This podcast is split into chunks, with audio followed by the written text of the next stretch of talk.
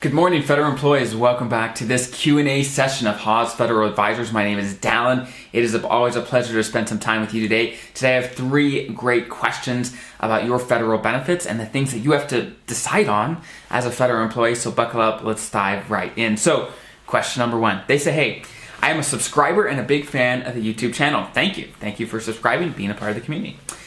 They say, I hope to retire at age 56 and 8 months with 28 years of civilian and four years of military service. Now, we know that many federal employees are in this same boat where you have some civilian service, maybe you had some military service, maybe you retired from the military. There's lots of military vets as federal employees.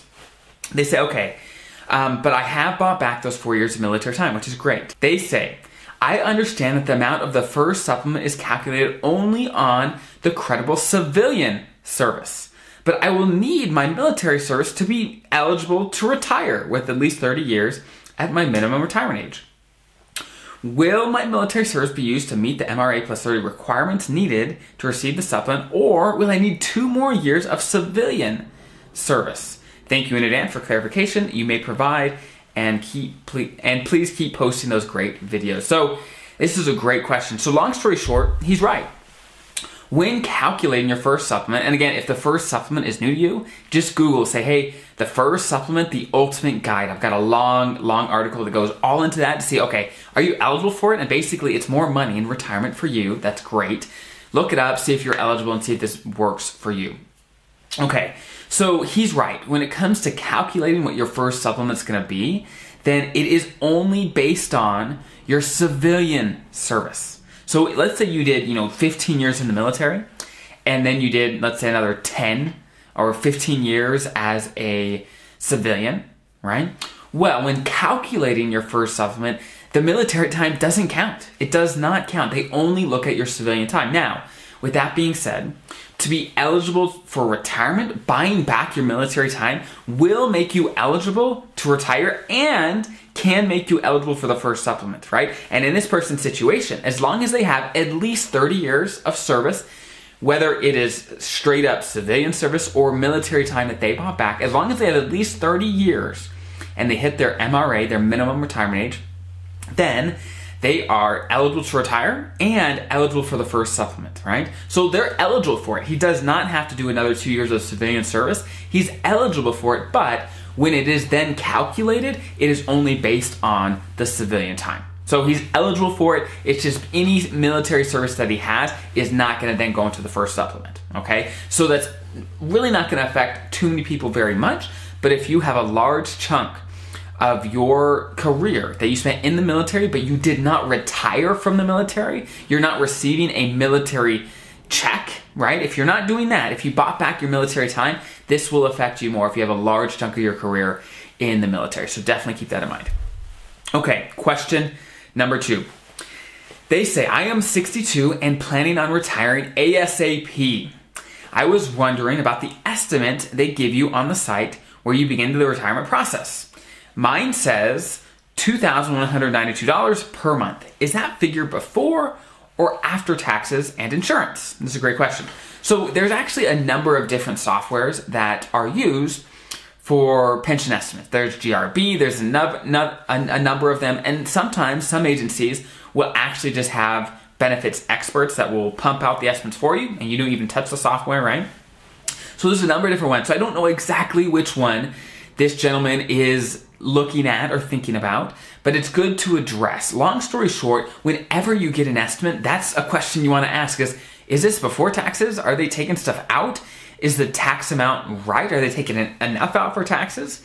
Am I going to keep my health insurance? Am I going to keep my life insurance? What about, do you have long term care insurance? What about dental vision? What about survivor benefit? Right? Have you made decisions on all of these? And how much is it assuming is coming out for all of those, right? Because by the time all those things come out and are paid for, well, your pension can easily be cut in half, easily, depending on how much it is, if not more, right? I've seen where pensions are basically gone after it pays for all this. But again, it does pay for all that. So you get insurance, you get all these things that are super beneficial for you. But you want to know, okay, at the end of the day, how much can I spend?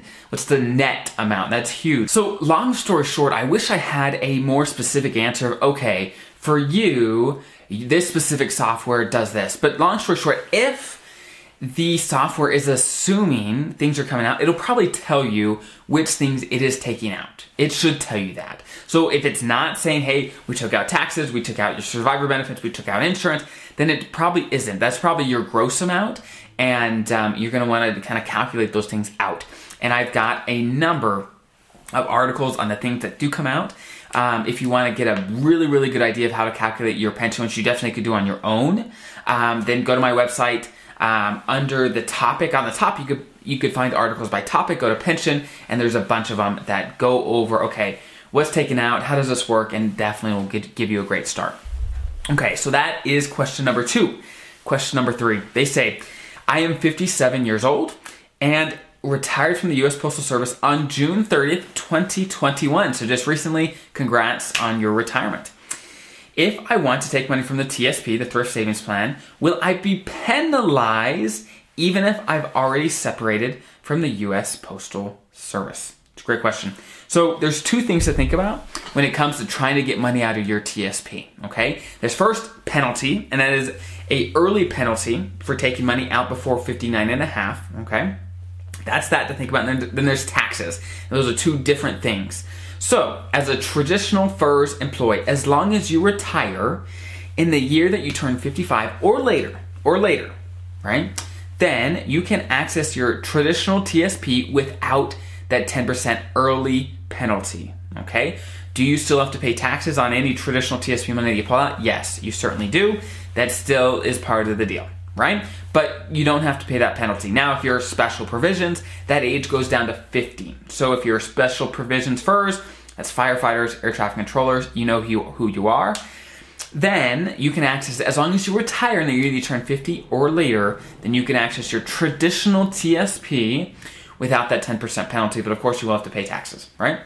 Now, with your Roth TSP, you actually can't access that without the penalty before 59 and a half. Okay, so definitely, definitely consider that. If you've got a decent amount of Roth TSP money, you're want to hold off. You don't want to touch that until 59 and a half. Now, I've talked about this before, but one big difference between the tradition or the Roth TSP and a Roth IRA outside the TSP, right, is that when you touch money from the Roth TSP, they assume that half of that comes from the contribution, so half of it what you put in, and half of it from the growth how much your money that you put in has grown too, right? In a Roth IRA, they assume whenever you take money out, they assume that the contributions, whatever anything you put in, comes out first, right? So basically, the long story short, if you have a Roth IRA and you're under 59 and a half and you need funds and hopefully non-taxable funds, well, you can always take out money that you put into a Roth IRA free of taxes or penalty. You could always take that money out because you already pay taxes on it. It's after tax money, right? And that is a Roth IRA. If you're not familiar with that, I've got a bunch of videos on that. Definitely check those out. So again, the Roth IRA is outside the TSP, outside the TSP. The Roth TSP assumes it comes out from half of your contributions and half of the growth. So meaning if you take money out of the Roth TSP before 59 and a half, you will be paying a penalty and taxes on half of that right? That's kind of how it works. So hopefully that makes sense. If you yourself as a federal employee have any questions, there's a link below in the description to to submit them through my website and I will definitely pick some more for next week on Saturday to give you more answers about your federal retirement. So, good luck with everything. I'll see you guys next time.